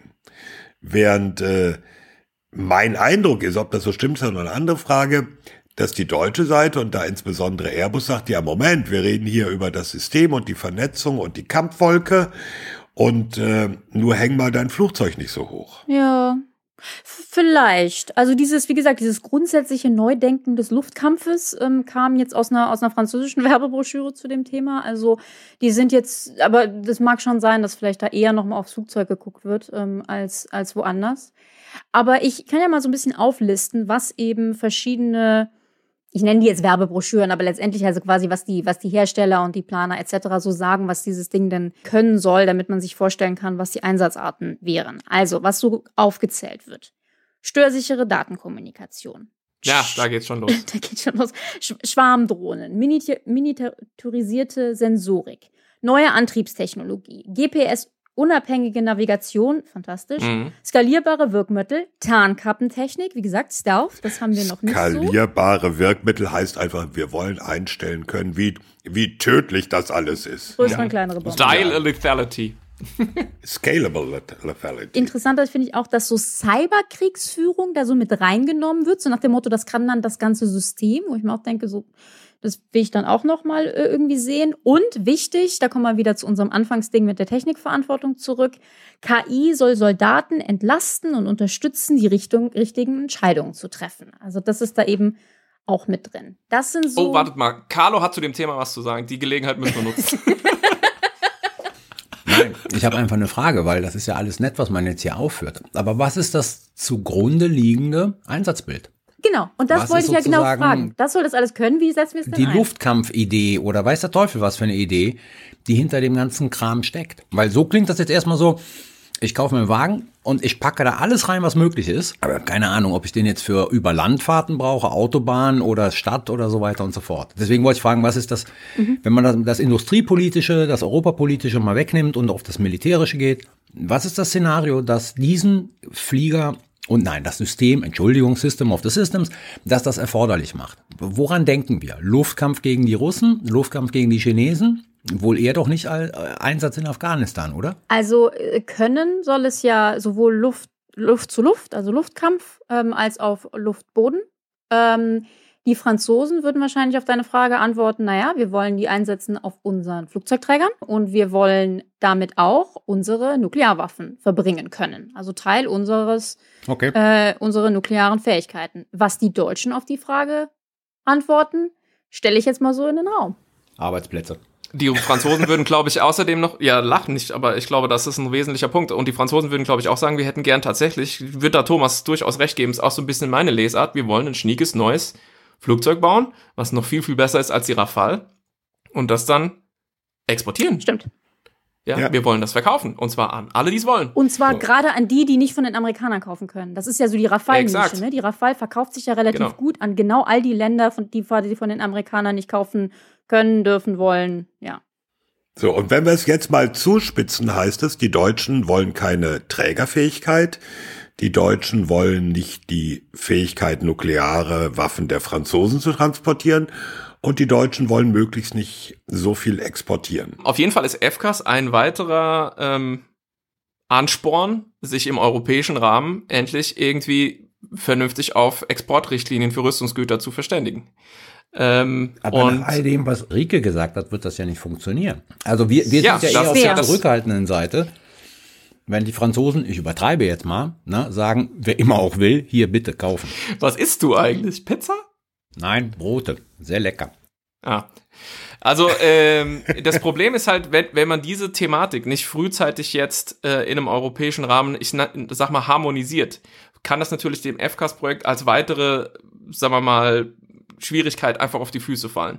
Und wenn man noch mal ganz kurz auflösen will, warum diese unterschiedlichen Perspektiven existieren, so wie ich das verstehe, oder das ist jetzt wirklich, ja, das schießt jetzt so ein bisschen aus der Hüfte. Aber wenn ich mir diese äh, Liste angucke, die Rike vorliest, dann geht es darum, Technologien zu entwickeln, die eben in einem Konflikt nicht mit einem technisch weit unterlegenen Gegner, sondern mit einem Gegner, der insbesondere elektronische Kriegsführung und Cyberkriegsführung beherrscht, weiterhin funktionierende militärische Systeme zu haben. Wenn zum Beispiel Rike, da habe ich ja gleich aufgebrüllt, als der erste Punkt kam, Störungs äh, Störungssichere Datenkommunikation. Hm. Genau. Oder auch GPS-unabhängige Navigation, finde ich auch ganz Genau.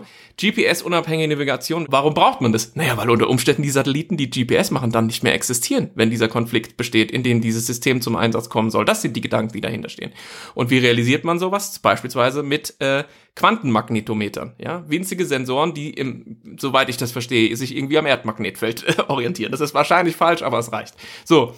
Diese Dinge will man sozusagen industriepolitisch voranbringen. Man will zum Thema Kommunikation, wenn das, wenn das gesamte äh, elektromagnetische Spektrum gestört ist, oder nicht das gesamte, aber wenn große Teile und man nicht mehr funken kann, dann braucht man zum Beispiel optische Laserverbindungen, die kommunizieren und die dann auch abhörsicher sind, weil die sind ja Punkt zu Punkt, ja. Also, und dann muss ich das über mehrere Systeme durchschleifen, also Daisy Chaining. Ich muss sozusagen A spricht mit B, spricht mit C, spricht mit D, spricht mit E so dass man eben noch miteinander reden kann in diesem System of Systems, wenn Gegner XYZ sozusagen seine Störsender angeknipst hat und in, sonst im Prinzip nur noch Rauschen zu hören ist. So, ich glaube, das sind die Dinge, die da dahinter stecken. Also im Prinzip eine Systemarchitektur zu entwickeln, die unter widrigsten Umständen, ähm, insbesondere wenn zum Beispiel eben Kommunikation gestört oder wie sagt man gestört oder verhindert wird, noch funktioniert, noch miteinander reden kann.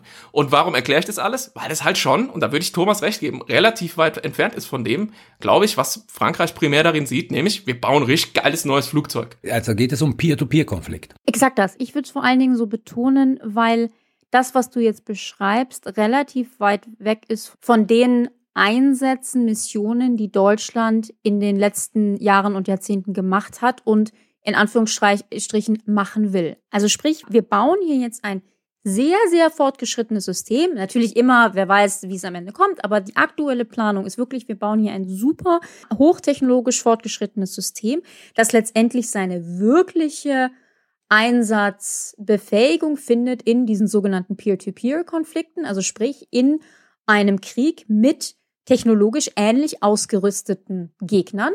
Und da sind wir dann eher so in so einem USA gegen China und Europa muss sich auch engagieren Szenario und eben weniger in Mali, Afghanistan etc. Nicht, dass man solche Flugzeuge nicht auch da verwenden kann, aber dafür braucht man sie nicht. Ich vermute mal, die nicht. Dinger sind so sensibel, wenn die ein bisschen Wüstenstaub fressen, dann fliegen die vom Himmel.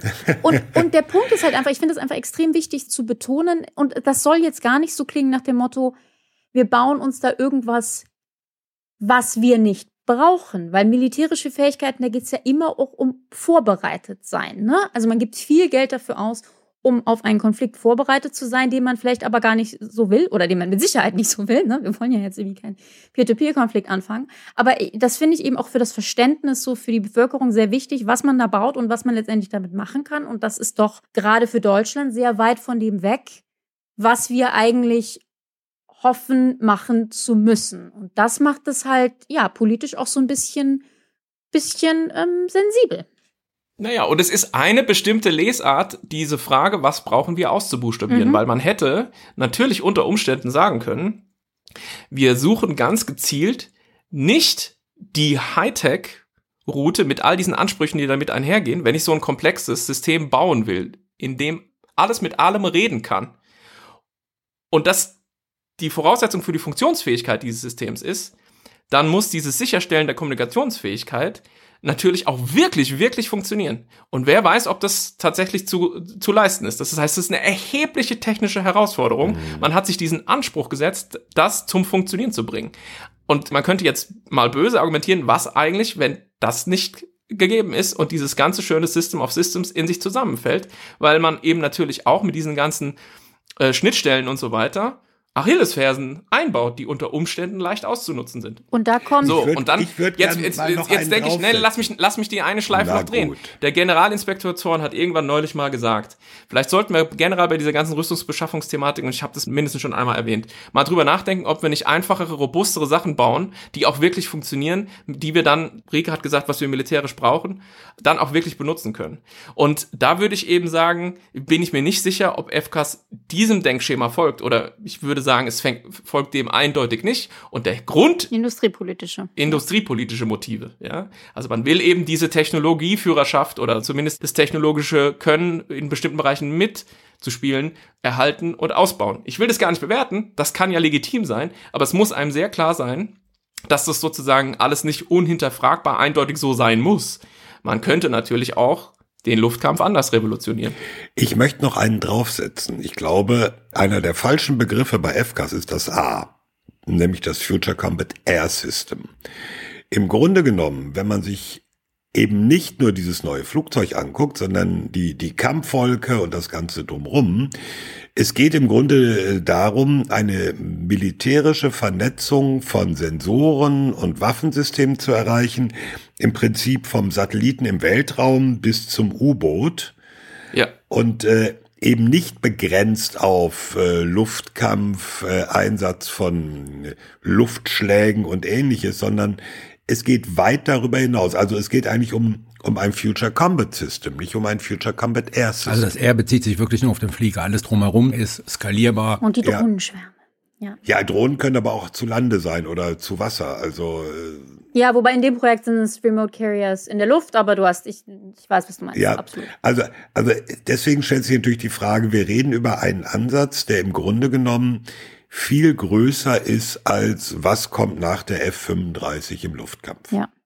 Und vielleicht nur noch ganz abschließend, weil wir es kurz gesagt hatten, die Franzosen wollen damit ihre Nuklearwaffen transportieren. Es gibt für Deutschland auch eine Nuklearfrage. Also wir haben ja, weiß Gott, genug über die nukleare Teilhabe etc. diskutiert, aber es gibt diese Frage, ob denn dann FCAS nicht eigentlich das zukünftige Trägersystem für die ja, amerikanischen Bomben, die wir im Zuge der nuklearen Teilhabe oh no. eben haben und transportieren ähm, müssen, sein soll. Und das ist nochmal ein Fass, das würde ich ja sagen, ist größer als diese Frage, dass man sich auf Exportrichtlinien einigen muss mit den Franzosen, ja. weil ich sehe ja überhaupt nicht, dass dasselbe Flugzeug, das französische Atomwaffen trägt, von den Amerikanern zertifiziert wird, dass es amerikanische Atombomben tragen kann. Also das, ich möchte dieses Fass jetzt auch gar nicht aufmachen. Ich will nur sagen, das wird noch lustig, wenn das irgendwie planend sein soll. Die Zertifizierung wird ein paar Jahrzehnte dauern. Ja. So. Ja. Das merken wir uns für die Folge 2035 genau. vor. Haltet ne? es für möglich, dass die Ampel da irgendwie nochmal, sagen wir mal, irgendwie dieses Paket aufschnürt und nochmal neu drüber nachdenkt? Macht Boah, die werden das nicht anfassen. Auf. Die sagen, geil, das fliegt erst 2040, müssen wir nicht machen. Welches Paket? FKs Nuklearwaffen? Nein, FKs generell. Nee. Nee. Dazu, ich und jetzt kommt die europapolitische Dimension. Dazu haben wir da ja. zwei, eigentlich alle drei Parteien, die an dieser Idee, europapolitisch da voranzuschreiten, viel zu stark hängen. Ja. Und es ist halt schön langfristig. Sie müssen halt nicht jetzt machen. Ja, okay, fair enough. Was wirtschaftspolitisch sinnvoll wäre, wäre natürlich mit den Briten und Tempest sich zusammenzuwerfen. Aber wenn man guckt, was das britische, eigentlich Tempest genannte, aber irgendwie auch als FCAS bezeichnete System ist, ah, es ist nicht so viel anders. Also ich glaube schon, dass es da äh, Schnittmengen gäbe. Weißt du, was der Hauptunterschied ist? Na? Das britische System soll 2030 fliegen. Ah, ja, könnte man sich in der Mitte treffen und 2035 fertig sein. Aber ich, ich wollte es nur sagen. Also, also sie haben eine andere Marketingabteilung. Und die Franzosen könnten das neue Akronym nicht wieder umdrehen und von hinten irgendwie mit Sinn befüllen. Tempest rückwärts, ja. Aber äh, ne, jetzt hatten wir quasi auch schon off im Vorfeld drüber gesprochen. Großbritannien winkt ja äh, dankend ab und sagt, nee, nee, lass gut sein, wir machen da lieber unser eigenes Ding. Insofern ist es, glaube ich, politisch nicht wirklich in den Karten, dass diese Projekte irgendwie verschmolzen werden, was vermutlich für die Steuerzahlerinnen und Steuerzahler nicht so schlecht wäre. Wurde aber wirklich viel diskutiert. Also stimmt schon, gerade wir hatten, es gab so die Aussage von Großbritannien, machen wir nicht. Ähm, aber zum Beispiel AKK in London vor noch irgendwie zwei Jahren sagte genau, das könnte man ja auf jeden Fall drüber Ja. reden. Erstens AKK, zweitens vor zwei Ja, Jahren. ja, aber Things have changed. Carlo hatte den Sicherheitshinweis neulich, ja, dass die Italiener sagen, lasst uns das doch machen. Also, Aber da haben die Briten gesagt, vergesst es. ja, thanks, but no thanks. schauen wir mal. Also Ja. mit der aktuellen britischen Regierung sicher nicht, aber es ist, das ist zumindest die Frage, ist weiß Gott noch nicht abgeschlossen. Was abgeschlossen ist, ist dieser Teil. Ja, nice. Well played. Wollen wir da überhaupt ein Fazit zu haben, Rike?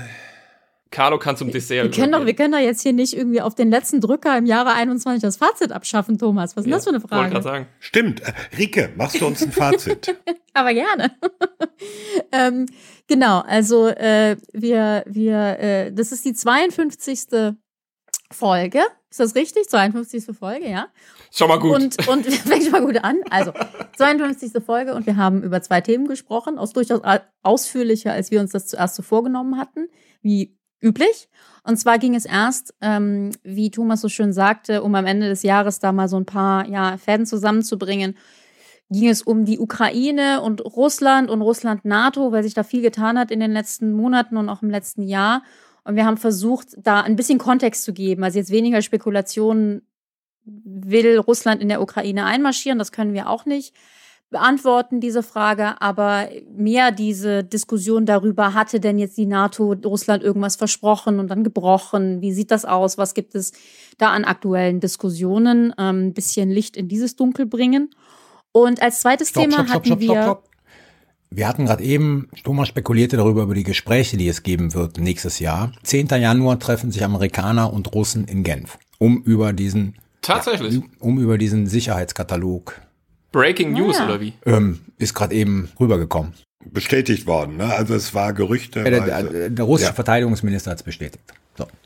Okay. Gut, dann kann es sehr gut sein, dass wir Anfang des Jahres dann nochmal drüber sprechen. Und ähm, im zweiten Teil haben wir uns mal wieder FCAS, dem Future Combat Air System, dem deutsch-französisch-spanischen Projekt zugewandt und wollten vor allen Dingen jetzt mal ein bisschen weg von diesen politischen Diskussionen, die wir immer mal wieder hören, und darüber reden oder haben darüber geredet, was ist dieses System militärisch? Was soll das können? Was sind Einsatzmissionen? Und ich glaube, das Wichtigste, was wir dargestellt haben, davon abgesehen, dass es eben ja ein Hightech-Projekt ist, dass es nicht nur ein Flugzeug ist, dass es ein ganzes System ist, da, der Punkt, der mir so am wichtigsten war, ist eben nochmal zu zeigen, dass ein Projekt dieser Dimension eben nicht einer reinen militärischen und sicherheitspolitischen Logik folgt. Natürlich auch, wäre ja noch schöner. Aber dass es eben diese industriepolitischen Interessen gibt, diese europapolitischen Interessen und dass die eben damit reingehen und das Ganze komplexer machen und ja, teilweise in verschiedene Richtungen irgendwie zieht. Äh, Das System wird uns noch lange, lange erhalten bleiben. Das liegt äh, noch nicht allzu bald unter dem Weihnachtsbaum. Daher, da reden wir sicher nochmal drüber. Bon. Bon. Dankeschön. Und weil wir die letzte Folge des Jahres haben, gibt es jetzt keinen Sicherheitshinweis. Bing, Ja. bang, bong. Tut Bing, mir bang, bong. leid. Nein, es gibt keinen. Sondern wir machen mal ein paar Buchtipps. Hey, da warten doch alle drauf, oder? Ich habe vor allen Dingen gedacht, Thomas, dein Buchtipp vom letzten Jahr, ne? Oder, oder vom Sommer 2034. Ne, dieses Ja. Buch äh, zum Ja. zukünftigen chinesisch-amerikanischen ja. Krieg Mhm. etc. Das passte ja total in unsere Diskussion von eben, nämlich Sensorik, die nicht gestört werden kann und Systeme, die ohne GPS fliegen können und wollen wir nicht eigentlich viel mehr. Low-Tech? Genau dahin geht diese Diskussion da auch, weil da in Mhm. diesem Szenario die Chinesen eben sehr cyberfähig sind und diese ganzen schicken, super-duper Flugzeuge relativ äh, einfach vom Himmel holen. Also insofern das noch Mhm. vielleicht nochmal für die Leute, die es noch nicht gelesen haben. Das äh, passt da Mhm. sehr gut rein. Stimmt, also bisherige Buchempfehlungen gelten natürlich unverändert weiter und werden nicht durch neue Buchempfehlungen überholt. Und sollten wir vergessen, die, die, die wir jetzt empfehlen, auf die Webseite unter Empfehlungen zu schreiben, dann äh, pinkt uns nochmal an. Auf der Webseite gibt es eine dauerhaft fortgeführte Liste. Bis jetzt steht es aber, ich sehe es hier vor mir nur in den Shownotes. Okay, was haben wir denn? Wer empfiehlt was? Wer fängt an? Dann fange ich jetzt mal an. Ich empfehle einmal Fiction, einmal Non-Fiction. Dürfen wir zwei empfehlen? Ich mache auch Fiction, Eigentlich, je, Non-Fiction. eigentlich jeder nur ein Buch. Ich, äh, war nicht von drei die Rede? Okay. Nur eins? Nur ein? Mach. Nein, wir machen es ganz Mach, kurz. Go for it. Ja, dann mach zwei, ist okay. Ich habe dann halt nur Ich, eins. mach's, ich, ich kann auch zwei so kurz machen, wie ihr noch nicht mal ein halbes schafft. ähm, also ich empfehle S.A. Cosby, Cosby wie der Schauspieler, Blacktop Wasteland. Das ist ein, wie ich finde, perfekter amerikanischer Krimi mh, in diesem Genre Noir geschrieben. Und das ist sehr, sehr gruselig. Das ist, wie ich finde, eine sehr schöne äh, Erzählung, die einen richtig schauern lässt, aber gleichzeitig ist es auch noch literarisch ziemlich gut geschrieben. Obwohl dieses Buch auch von Lee Child empfohlen wird, es ist trotzdem literarisch gut. Hey, hey, hey. Aber die neuen Reacher-Bücher sind schon wirklich Maus. Ja, finde ich nämlich auch. Und deshalb S.A. Cosby, Blacktop Wasteland. Ähm, es gibt noch keine deutsche Übersetzung. Ich glaube, das ist ja Headline Verlag. Ich pack's in die Shownote. Non-Fiction, ganz kurz, weil wir darüber geredet haben und das Buch ist wirklich lesenswert. Also es ist sozusagen auch für Nicht-Fachleute sehr lesenswert, wie es geschrieben ist. Das ist nämlich ähm, die Arbeit von Emmy Sarot, Not One Inch, America, Russia in the Making of the Post-Cold War Stalemate. Yale University Press äh, 2021. Da geht es um diese ganze Frage, sehr differenziert. Ist den Russen was versprochen worden? Ist den Russen nichts versprochen worden mit Blick auf die NATO-Osterweiterung? Alles sozusagen auf der Basis von äh, fundierten Quellen aus russischen, britischen, deutschen, französischen, amerikanischen Archiven. Und was diese Historiker oftmals können, anders als wir Politikwissenschaftler, sie können echt schreiben. Also sie können das sozusagen wissenschaftlich machen und trotzdem in so eine Erzählung verpacken, wo man sagen kann, das kann man gut lesen, auch wenn man sich nicht beruflich damit beschäftigt. Das war's. Okay. Als Zusatz zu unserem Teil 1. Fantastisch. Immer. Der nächste. Soll ich? Mama. Ich empfehle nur eins, weil ich dachte, wir empfehlen nur eins. Ähm, ich empfehle von David Graeber und David Wengrow The Dawn of Everything, A New History of Humanity. Oh. Und ähm, die coole Tangente dazu ist. Ist das jetzt äh, dein neues Lieblingswort? Hast du das über Weihnachten gelernt? Du hast zweimal Tangente gesagt. Ja, mein Gott, ich habe mehrere Worte zweimal gesagt wahrscheinlich. Wir haben 90 Minuten geredet. Jedenfalls, ähm, es gibt eine fantastische Serie, die man auch gucken muss. Devs heißt die. Und ohne das jetzt zu spoilern, in dieser Serie gibt es eine fantastische Sequenz, wo Menschen so Menschen in der Vergangenheit zuschauen, die in einer Höhle sitzen, so vorzeitliche Urzeitmenschen. Und es brennt ein Feuer und die hocken da in dieser Höhle und gucken so ins Nichts. Und diese beobachtende Person sagt, and then nothing happens for a thousand years. Ja, sozusagen nichts passiert in dieser Zeitspanne für tausend Jahre, weil wir haben keine Aufzeichnungen, wir haben keine Funde und so weiter. Und da kann man natürlich sagen, erstens, also coole Szene, aber zweitens wahrscheinlich falsch, weil ich meine, wann passiert mal wirklich tausend Jahre lang gar nichts? Und im Prinzip ist das eine der Prämissen dieses Buchs und es ist wirklich so, das hat stellenweise meine DNA neu arrangiert, weil sie wirklich mit vielen, mit vielen Perspektiven, die man so landläufig als gegeben hinnimmt, komplett aufgeräumt. Eben zum Beispiel die Tatsache, ist einfach mal tausend Jahre lang nichts passiert und so weiter und so fort. Sprich, was dieses Buch, deswegen heißt es The New History of Humanity, macht, ist zu sagen, diese Vorstellung, dass es so eine teleologische Entwicklung der Menschheitsgeschichte gäbe, die auf irgendeinen Punkt zu, zustrebt und die in aller Regel so eingeteilt wird, Jäger- und Sammlergruppen, dann fing irgendjemand mal an mit Ackerbau und dann gab's so Besitz und irgendwie Dörfer und dann irgendwann Städte und dann wurde alles ein bisschen komplizierter mit Hi Hierarchien und Administration, dann kommt das Industriezeitalter und dann kommt irgendwann die Moderne und dann kommen wir und in 100 Jahren haben wir dann den Mars besiedelt. Und irgendwann steht FKs am Ende. Ne? The End of Humanity. Die sagen im Prinzip, dieses Narrativ ist mindestens ungenau, wenn nicht gar falsch. Und zeigen dann super interessant, die sind nämlich ein Archäologe und ein Anthropologe, zeigen dann fundiert mit einfach quasi aus Quellen, was es alles schon Abgefahrenes gab, mit Blick zum Beispiel auf, ja, Gruppen von Menschen, die die eine Hälfte des Jahres Jäger und Sammler waren und dann plötzlich in einem ziemlich komplexen Dorfzusammenhang gelebt haben und das einfach regelmäßig immer wieder aufgegeben haben und hin und her äh, zwischen diesen beiden, man könnte ja sagen, Entwicklungsstufen sozusagen ganz selbstverständlich changierten. Und all diese Dinge, ja, wusste ich überhaupt nicht. Deswegen empfehle ich dieses Buch, weil es eine enorme Horizonterweiterung ist. Aber muss auch sagen, ich glaube, 600, 700 Seiten oder so, ähm, schon sehr, sehr gut geschrieben, liest sich gut, aber ein ordentlicher Schinken.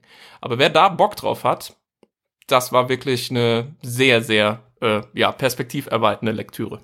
Das klingt wie ein super Zusatz zu dem Yuval Harari Sapiens, ne? Ja, ah, super interessant. Auf den verweisen sie natürlich verschiedentlich und mit Auf dem wen? gehen sie Sag dir mal auf wen. mit Yuval Noah Harari, der schreibt auch so Die israelische Historiker, ich, ne? Ja, genau. Der schreibt auch so diese Art von Buch, große Narrative, die Menschheitsgeschichte und so weiter. Homo Deus ist eines von seinen Büchern. Und ach, keine Ahnung. Ich, ich habe sie, muss ich zugeben, keines von den Harari-Büchern gelesen. Ich kenne ihn so aus Podcasts. Also Sapiens ist ganz fantastisch, die anderen bin ich nicht ganz so. ja, der Typ ist ja. brilliant, muss man schon sagen. So, Jetzt auch interessanter langsam zum Typ. Literaturpodcast. Also, Der, medi der meditiert ja, wisst ihr, dass der ein halbes Jahr immer weg ist? Der geht immer ein halbes Jahr komplett, äh, zieht er sich zurück in so ein Schweigekloster, meditiert und dann kommt er, das nächste halbe Jahr kommt er dann Das raus können wir nicht machen, wir schreibt. müssen alle drei Wochen sicher Wenn man es sich leisten kann und Korrekt. keinen Podcast an der Backe hat, wie Rieke sagt, ja. Also auf Harari verweisen sie äh, uns auch nicht immer nur unkritisch. Also ist ganz interessant. Mit dem, mit dem gehen sie zum Teil ganz hart ins Gericht, weil sie im Prinzip sagen, der müsste es besser wissen, der macht dann oft dieselben sozusagen Umschläge in dieses klassische Narrativ, äh, dem sie eigentlich vorbeugen wollen. So, das war ein Buch von Frank.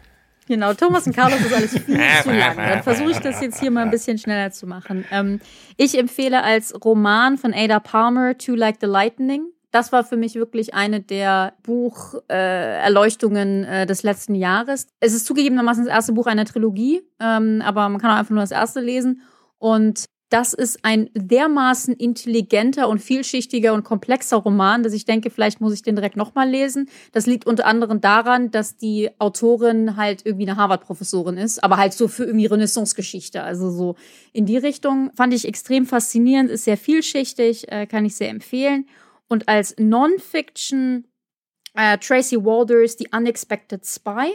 Das ist die Geschichte von einer Ah, ja. ähm, Mhm. Amerikanerin, die relativ jung quasi nach College und Sorority, also diesen, diesen Frauenbünden ähm, äh, da, zur CIA geht, danach auch noch zum FBI und darüber ein Buch geschrieben hat über ihre Erfahrungen. Und das ist ein interessanter Einblick sowohl so in die CIA, wie das funktioniert, als auch äh, von so einer weiblichen Sicht, weil sie ist halt wohl wirklich so ein American Sorority Girl, so mit blonden Locken und roten Lippenstift und tritt halt auch so auf und hat und sagt, ich will das eigentlich gar nicht ändern.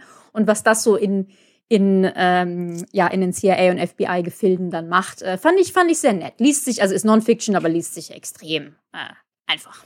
Two Like Lightning natürlich auch super, wenn man sich über die zukünftige Mode interessiert, was Schals, Gürtelschnallen oder Stiefel Was angeht. fandst du so extrem da drin? Das war gar nicht so aufgefallen. Das ist so extrem immer. Welche Farbe dieser Schal jetzt Das ist hat, wichtig für die. Kultur, dass eine ganze Kultur Ja. wieder aufgebaut wird. Sollen wir Literaturblock auch noch parallel Immer. aufmachen? Unbedingt. Ich, ich mache nur ganz simpel, weil das war für mich so ein bisschen Eskapismus, gebe ich zu, aber ich lese es gerade gerne. Äh, Monisha Rajesh, das ist eine Rajesh, Rajesh ist eine Inderin, die in London lebt. Die hat ein Buch geschrieben, erst ein Buch, wie sie in 80 Zügen durch Indien gereist ist. Cool. Around India in 80 Trains. Und dann ein Buch, offensichtlich beflügelt durch den Erfolg dieses Indienbuches, in 80 Zügen um die Welt. Äh, bislang habe ich den Eindruck, das Indienbuch liest sich einfach netter, flockiger, flüssiger als das äh, Ich reise um die Welt Buch. Der Vorteil ist, dass ich reise um die Weltbuch in 80 Zügen, das gibt's auch schon auf Deutsch, das andere offensichtlich nicht. Also, so ein bisschen, also vor fast 30 Jahren bin ich auch paar Wochen durch Indien gefahren, auch viel in Zügen. Insofern war das für mich so ein, so ein Throwback, ähm, wie, was ich damals, als ich noch jung war, auch noch gemacht habe. Liest sich einfach schön, macht Spaß, äh, hat nichts mit Sicherheitspolitik zu tun, ist einfach Fantastisch. nettes Non-Fiction-Lesestück. Cool. Jo, Das war's. danke. Das war kein Sicherheitshinweis. Blink, blank, blonk. Blink, blank, blong. Ja, das war's dann auch für heute. Nochmal Entschuldigung an die Jogger, es ist ein bisschen länger geworden. Alle Informationen rund um Sicherheitshalber, auch wie man den Podcast unterstützt, findet ihr auf unserer Webseite sicherheitspod.de. Stichwort Unterstützung. Danke an unsere Patrons, die die ganze Arbeit ermöglichen, die auch die Post-Production ermöglichen. Dafür bedanken wir uns bei Funny. Danke allen Hörerinnen und Hörern für das Interesse. Ich muss es ja immer sagen, sagt Frank, schenkt uns ein Weihnachtsgeschenk mit fünf Sternen auf den diversen Podcatchern mit lustigen, netten, wohlwollenden Bewertungen, am besten bei Apple Podcasts. Dankeschön. Die nächste, die 53. Episode, die nehmen wir auf im neuen Jahr am 14. Januar. Bis dahin kann noch viel passieren. Carlo wird die Wolldecke vom Mikrofon nehmen und es wird alles ganz wunderbar. Bis, bis dahin. Eskaliert ja nochmal ganz schön zum Schluss. ja, man muss immer so ein gewisses Eskalationspotenzial auch am Schluss noch aufheben. Bis dahin, bleibt gesund, kommt gut ins neue Jahr, passt auf euch auf. Tschüss sagen, Thomas Wiegold auf Twitter, at Thomas-Wiegold. Ulrike Franke auf Twitter, at Rike Franke. Frank Sauer auf Twitter, at Dr. Frank Sauer. Und Carlo Masala auf Twitter, Carlo Masala 1. Tschüss. Frohes Neues. Frohes Neues. Guten Rutsch. Guten Rutsch.